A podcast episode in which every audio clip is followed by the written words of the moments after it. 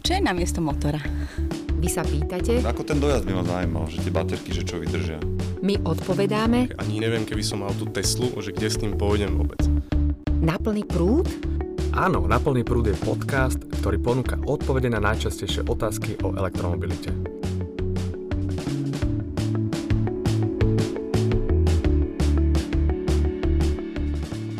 Vitajte, je tu ďalšia epizóda na plný prúd.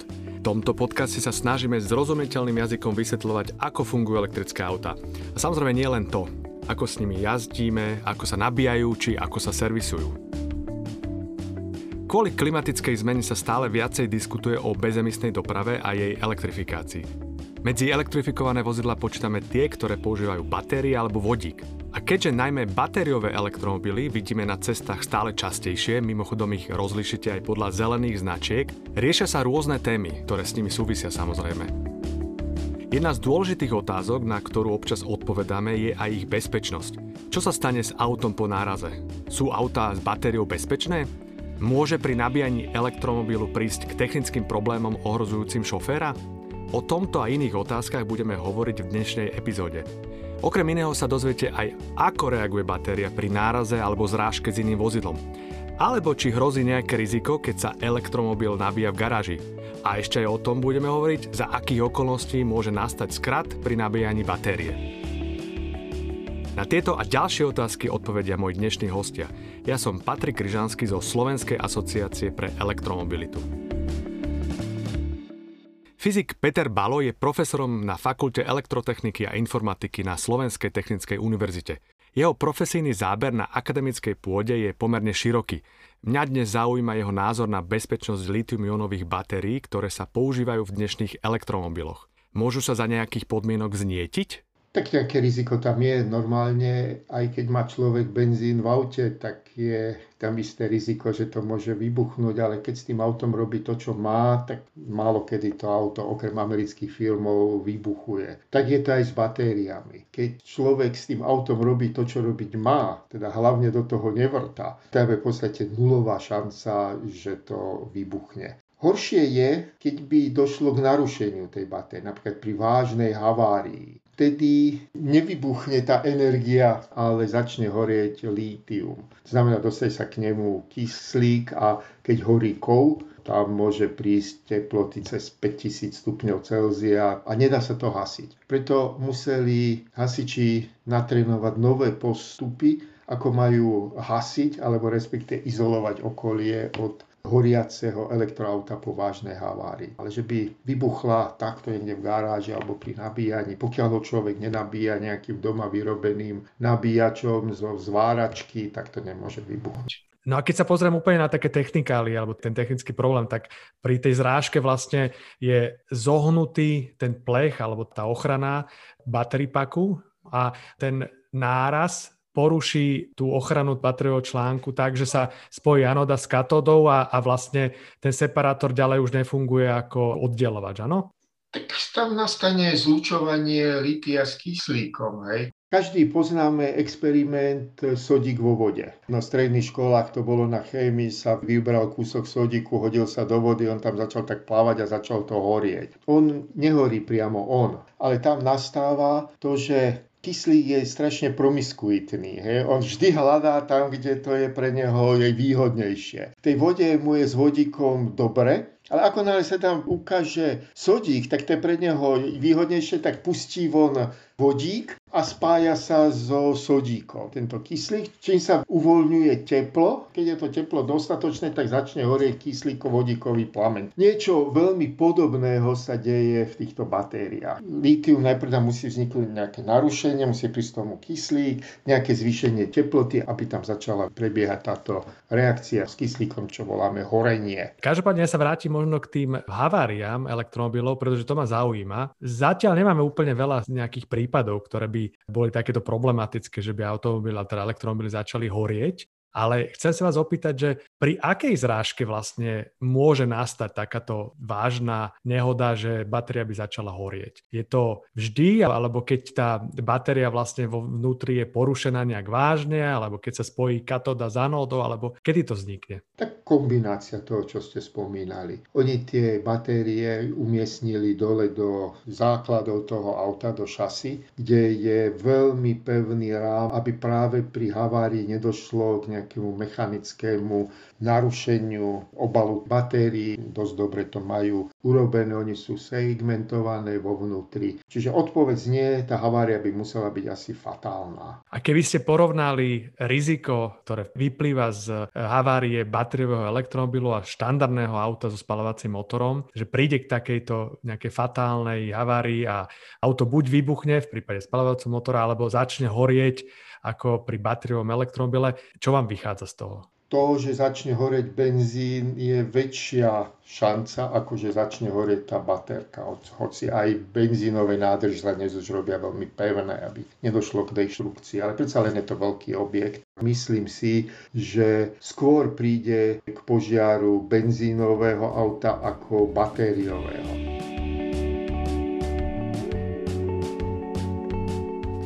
Mário Paroha zo spoločnosti Greenway Slovensko má mnohoročné skúsenosti s nabíjacími stanicami pre elektromobily. Ako je to teda s bezpečnosťou nabíjania? Tá hlavná bezpečnostná zložka v nej je tzv. Battery Management System, BMS. A tento systém neustále monitoruje stav batérie, jednak teplotu jednotlivých článkov, napätie na jednotlivých článkoch batérie. Tiež sú tam ochranné prvky ako poistky. No a keby prišlo k nejakej udalosti, že by niektorý z parametrov išiel mimo svojho štandardného operačného rozsahu, tak samozrejme, že príde k odpojeniu či už nabíjania alebo teda odpojeniu trakčného motora počas jazdy a tak ďalej. Jednoducho k odpojeniu batérie. A keď sa pozriem špeciálne na batériu v elektromobile, tak ona má aj nejaké fyzické prvky, ktoré majú zabrániť nejaké deformácie batérií, ktorá môže byť teoreticky rizikom pre vznietenie batérií, ale každopádne má aj systémy na chladenie a možno aj nejakú fyzickú ochranu. Skúsite toto poslucháčom približiť? Hlavnou príčinou vznietenia alebo teda požiaru elektrických vozidiel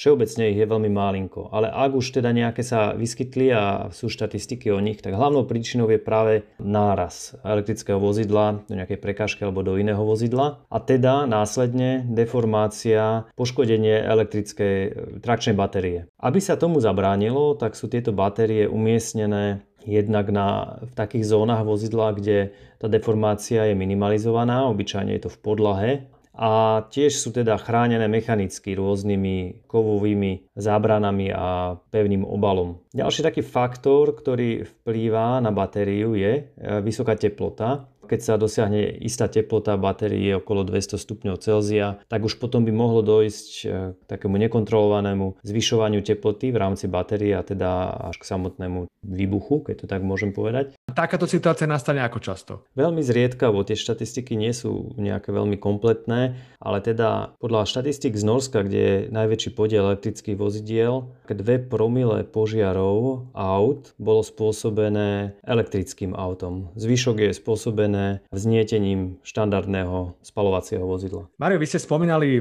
vysokú teplotu ako jeden z faktorov. Hovorili ste o teplote v batérii. Má nejaký efekt teplota okolia na teplotu batérie? Alebo ako je vlastne riešená bezpečnosť batérie s ohľadom na práve toto riziko teploty? Samotné okolie, keď je štandardná klíma alebo aj nejaké extrémnejšie počasie, podnebie, nemá nejaký vplyv na batériu, na jej bezpečnosť. Tá baterka môže fungovať od určite minus 20 aj menej stupňov Celzia až po plus 50-60, ale tie vyššie teploty, ktoré by mohli byť spôsobené práve požiarom v okolí, to znamená, že by niečo v okolí horelo, či už auto alebo niečo iné, by sa to prenieslo na to elektrické auto, tak to by mohlo spôsobiť, že by aj batéria sa vznietila. Dôležité je mať tú batériu vychladenú, ale to nie je ani tak z hľadiska bezpečnosti ako z hľadiska prevádzky.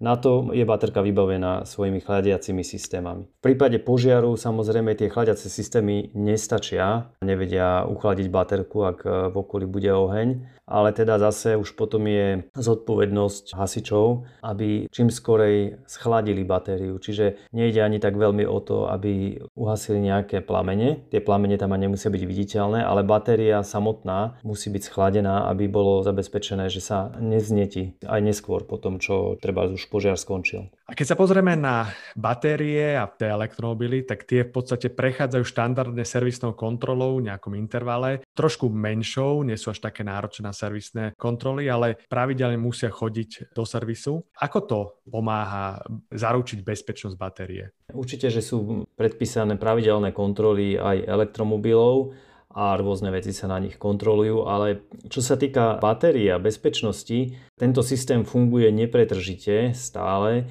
a v podstate okamžite, ako by tam bola hociaká chyba alebo podozrenie na chybu, tak on zareaguje a oznámi to jednak možno užívateľovi na displeji, jednak nejakým spôsobom často tie vozidla už komunikujú aj s výrobcom, čiže tie opatrenia sa dejú okamžite, netreba čakať na žiadnu pravidelnú kontrolu. Samozrejme, servisné kontroly určite si pozrú nejaké záznamy, to zdravie tej batérie, ak sa to hovorí, ale už keby bol problém, tak sa to hlási okamžite a okamžite sa automaticky dejú opatrenia, takže sa odpojí napríklad batéria a tak ďalej. Skúsme teda približiť našim poslucháčom, aké sú bezpečnostné opatrenia pri nabíjaní elektromobilov, ako sú vybavené nabíjačky pre prípadné riziko požiaru. Nabíjačky sú v podstate elektrické zariadenia, Čiže na ich dizajn, výrobu sú použité elektrické normy, aké sa používajú bežne. To zahrňa v sebe aj použitie ochranných prvkov voči skrátu, uniku do zeme, napätia, prípadne nejakých monitorovania izolačného stavu jednotlivých komponentov. Toto všetko je tam zahrnuté a teda ak nabíjacie zariadenie má certifikát CE, to znamená, že je ho možné používať v európskom priestore, tak by mal splňať všetky bezpečné bezpečnostné normy a požiaru by v samotnej nabíjačke nemalo prísť. A teoreticky môže prísť k skratu pri takom nabíjaní? Jedine, že by teda bola porušená tá nabíjačka, že by bola nejako znehodnotená, môže byť poškodená, tak samozrejme môže dojsť k skratu a prípadne aj k vznieteniu. Zase sú tam ochranné prvky, ktoré samotný skrát majú detekovať a malo by dojsť k odpojeniu od elektrickej siete.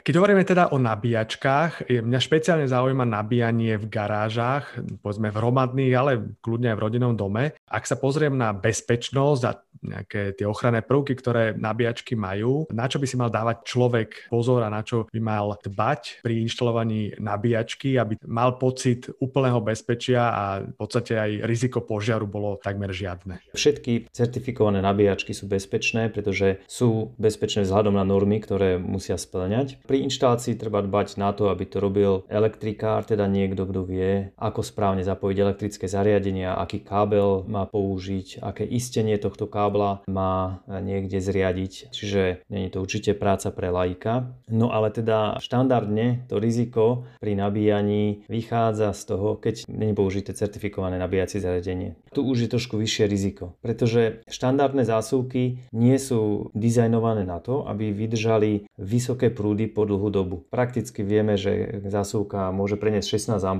ale nemôže to byť dlhšie ako nejaký obmedzený čas, určite menej ako hodinu. A keď si zoberieme nabíjanie elektrického auta, to môže trvať kľudne viac ako 10 hodín. No a pri takomto dlhom nabíjaní vyšším prúdom by sa zásuvka, ako aj káble, ktoré k nej vedú, mohli prehriať. Výrobcovia elektromobilov na to samozrejme myslia a preto nabíjací kábel, ktorý je súčasťou teda vozidla a ktorý sa dá používať práve na nabíjanie zo štandardnej zásuvky, jednotky, tak tento nabíjací kábel obmedzuje prúd, ktorý cez neho prechádza na maximálne 10 A.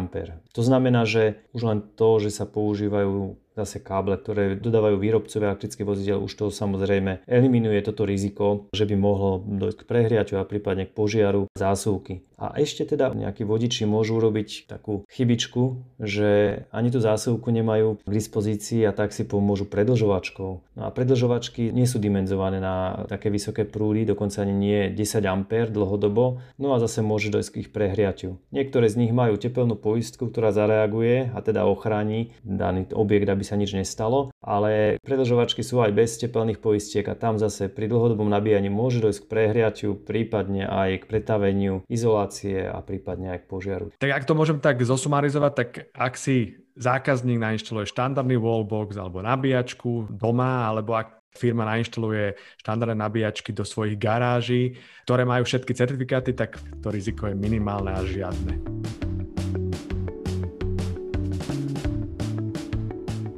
Automobilový priemysel v súčasnosti prechádza veľkými zmenami. Postupne sa znižuje produkcia vysokoemisných vozidel a rozširuje sa portfólio elektromobilov. Profesora Petra Bala zo Slovenskej technickej univerzity som sa spýtal, kam sa bude uberať vývoj pohonov v budúcnosti.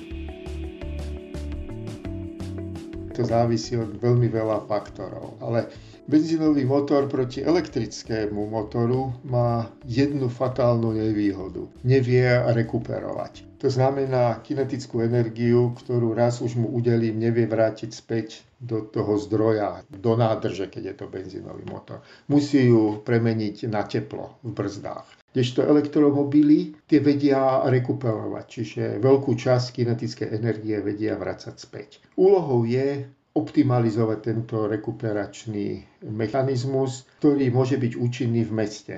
Tam som si naprosto istý, že tieto elektromobily budú mať návrh. Bezemisné dopravné prostriedky sa postupne stávajú súčasťou nášho života. Či už sú to elektrobicykle, elektrické kolobežky alebo elektromobily. Verím, že ste sa dnes dozvedeli zaujímavé fakty, ktoré vás presvedčili, že batériové auta sú nielen ekologické, ale aj bezpečné. Opäť rád pripomeniem, že vaše postrehy a otázky na tému elektromobilita nás veľmi zaujímajú. Ak nejaké máte, napíšte mi ich na mail krizanskyzavinačseva.sk alebo na náš Facebook pod status s dnešnou epizódou. A nezabudnite o nás povedať vašim priateľom, kolegom či rodine. Vypočuť si nás môžete na podcastových platformách Apple, Spotify a SoundCloud. Táto epizóda vznikla ako iniciatíva Slovenskej asociácie pre elektromobilitu. Produkcia strich podcastu Katarína Urban-Richterová a Oksana Ferancová. Ja som Patrik Kryžanský a želám vám šťastnú jazdu na plný prúd. pozor na predložovačky a štandardné e, zásuvky, ktoré máme doma, lebo na, tie sú teda na elektromobile, nie, nie sú úplne pripravené, teda vôbec nie sú pripravené. Dnes to vychádza len e, proste čo mi z toho vychádza. tak skúsme počkať.